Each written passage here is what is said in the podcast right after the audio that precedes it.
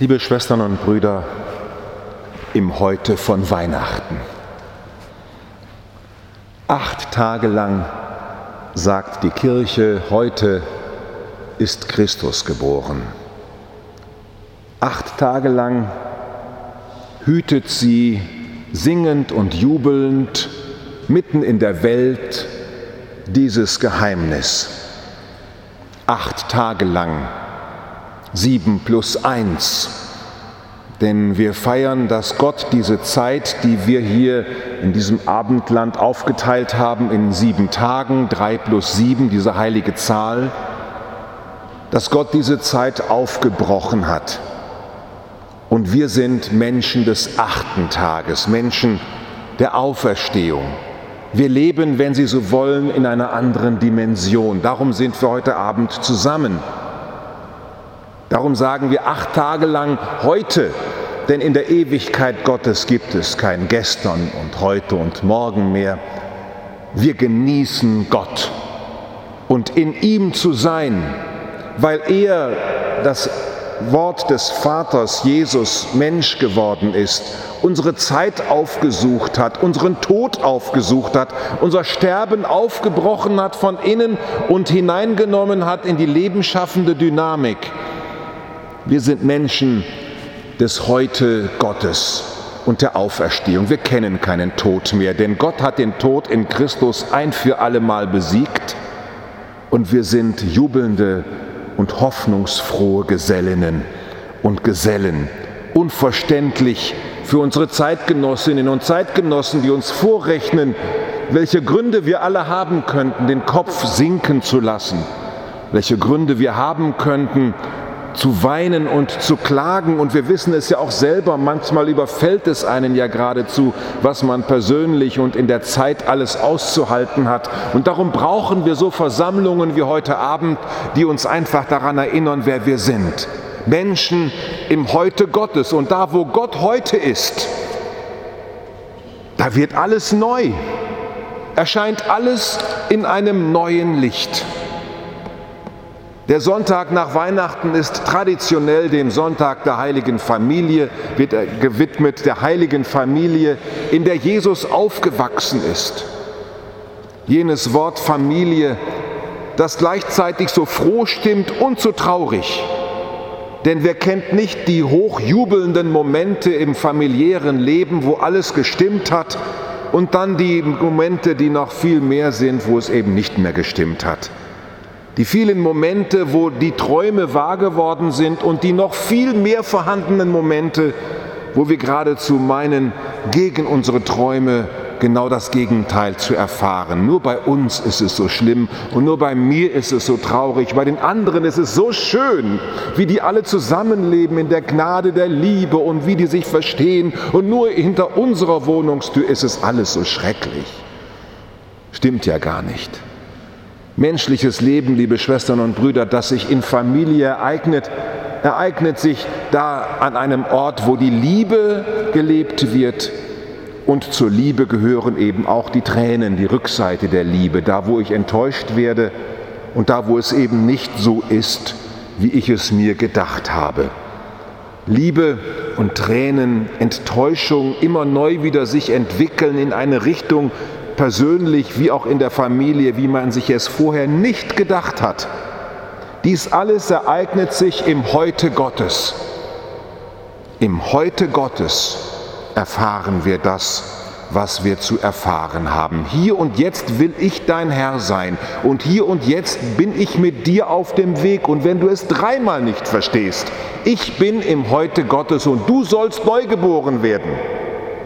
Du sollst jetzt und heute neu geboren werden im Verhältnis zu deinen Kindern, im Verhältnis zu deinem Ehemann, im Verhältnis zu den Schwiegereltern, im Verhältnis zu deinen Geschwistern. Heute ist Gott bei dir und heute kannst du neu geboren werden, weil du nicht in der Biologie festhängst, sondern in der Hoffnung, die Gott uns gemacht hat. Denn kein Kind wird geboren für Mama und Papa und keiner heiratet seine Frau oder seinen Mann für sich selber, sondern immer für andere. Ich weiß nicht, ob Ihnen das schon aufgefallen ist.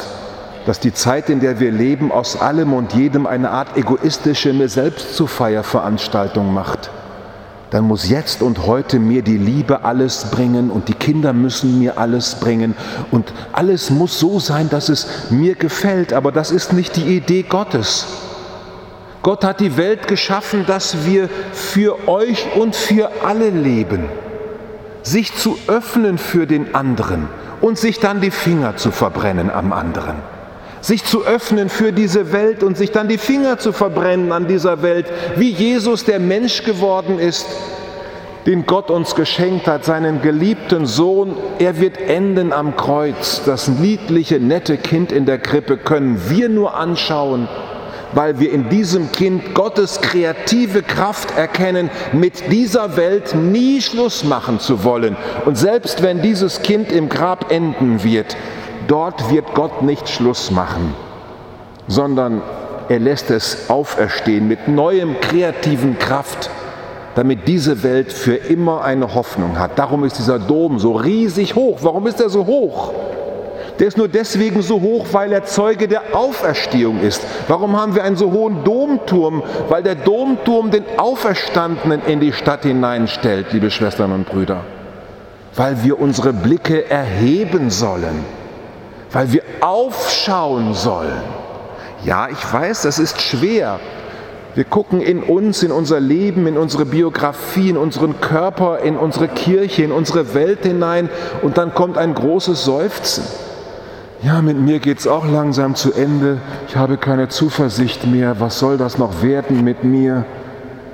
Und dann gibt es ein Geklage und Gemache, die Nachbarn sind so schrecklich und die Priester sind so furchtbar und die Messdiener wahrscheinlich auch noch ein bisschen, ja, manchmal auch, ja, kann auch schon mal sein. Und die Orgelmusik ist nicht so richtig, wie man sich das gedacht hat. Und die Kantorin singt auch nicht so schön wie die anderen. Und der Pater Paulus heute Abend ist auch wieder so schrecklich beim Predigen. Und es gibt tausend Gründe, warum Menschen miteinander ständig nach unten gucken und Erbsen zählen und wie die Prinzessin auf der Erbse nicht das große Federbett sehen, in das sie hineingesetzt sind, sondern das Erbschen. Das ist es dann. Und da wird aber auch drauf rumgekaut. Und da wird aber auch drauf rumgelutscht. Wir sagen nicht hundertmal Danke, bevor wir einmal kritisiert haben. Wir kritisieren hundertmal, bevor wir einmal Danke sagen.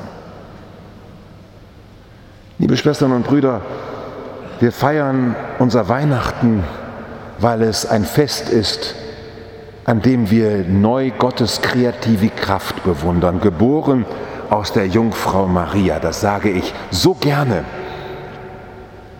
weil ich das so unglaublich ärgerlich, ärgerniserregend finde für eine Welt, die nicht mehr an die schöpferische Kraft Gottes glauben will, weil sie uns sich verkaufen möchte. Sie möchte uns sozusagen für sich einheimsen und zu glauben, dass Gott uns in Jesus Christus einen neuen, von keiner Welt gemachten Anfang geschenkt hat das ist ja furchterregend für alle Betriebe, für Leute, die was verdienen wollen. Dass Gott einen neuen Anfang schafft. Einfach so. Der nicht von irgendwelchen Sachen vorher kommt, sondern Gott was Neues beginnen will. Das ist für manche Menschen schwierig zu denken, weil sie denken, wahrscheinlich geht es mal mir sowieso so weiter, wie es die letzten 50, 60 Jahre war. Und mit meinem Sohn, den kenne ich auch schon, die Schwiegertochter wird sich auch nicht ändern und die Enkelkinder auch nicht. Und dann haben alle so ein Gesicht. Und niemand glaubt, dass jemand sich nach 30 Jahren noch so verwandeln kann, dass er neu liebenswert wird. Ich, ich muss ehrlich sagen, dass ich manchmal denke, geht's noch? Können wir vielleicht mal, vielleicht können wir das mal schaffen, bis morgen Abend ist ja Silvester, übermorgen ist Silvester. Sie könnten mal die nächsten zwei Tage nur positiv reden. Sie haben zu essen, Sie haben zu wohnen, es ist warm, es kommt sauberes Wasser aus dem Wasserhahn. Wir haben so viele schöne Dinge. Und die Menschen sind damit beschäftigt, herumzumäkeln. Merkwürdig. Am Fest der heiligen Familie feiern wir das Gottsein heute, natürlich auch in die Familien eingießt, aber noch einmal wieder, eine Familie kaum gegründet ist schon zerstört. Da haben die beiden sich gerade lieb gehabt, kommt schon das erste Kind. Das macht alles kaputt. Machen wir uns doch nichts vor. Und dann kommt noch ein zweites Kind. Und wenn man Pech gehabt hat, noch ein drittes, sagen Menschen. Ja, ich sag mal so, es wird von Pech gesprochen, wenn von Kindern gesprochen wird. Soweit sind wir schon. Statt zu sagen, im Heute Gottes ereignet es sich und dann werden die Kinder nicht so, wie man es sich gedacht hat. Und Eltern finden sich furchtbar leidend unter ihre Kinder. Und können nicht sagen, ja, das ist jetzt eben so, wie es ist. Ich glaube an das Heute Gottes in dieser Welt und auf dich, Gott, will ich mich konzentrieren. Zu dir hin will ich gehen. Ist doch interessant, dass, das, dass der letzte Satz des Tagesgebetes vom Sonntag der Heiligen Familie darum betet, lass uns auf die Fürsprache der Heiligen Familie zum ewigen Vaterhaus finden. Das hat mir Spaß gemacht, das zu beten weil es eigentlich darum geht, dass wir natürlich so gut wie jetzt Familie erfahren, aber es geht darum, dass wir einander helfen, zum ewigen Vaterhaus zu kommen, zur Erfüllung des Lebens, das Gott in uns grundgelegt hat. Da ist etwas sehr Emanzipatives drin. Dass Eltern ihre Kinder eben nicht besitzen oder noch schlimmer besessen sind von ihren Kindern, sondern dass wir sie lassen müssen, gehen lassen müssen in die Dunkelheit, in die Zukunft, die wir nicht in der Hand haben. Das ist nicht einfach, weil Blut ist ja dicker als Wasser, wie man so schön sagt.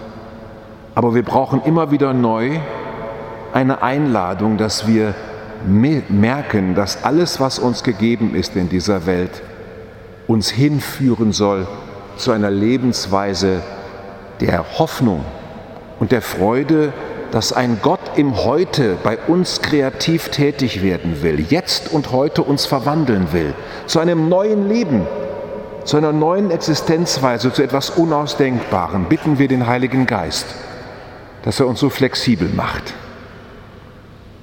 dass er uns spirituell aufmerksam macht, dass er uns zu heißen Beterinnen und Betern macht dass er uns zu Menschen macht, die Ja sagen zum Heute Gottes, ob wir ledig sind, geschieden, verwitwet, wie auch immer. Im Heute Gottes will er uns aufrichten, damit wir seine Zeuginnen und seine Zeugen sind für eine Gastfreundschaft und eine Gemeinschaft der Ewigkeit im Heute. Amen.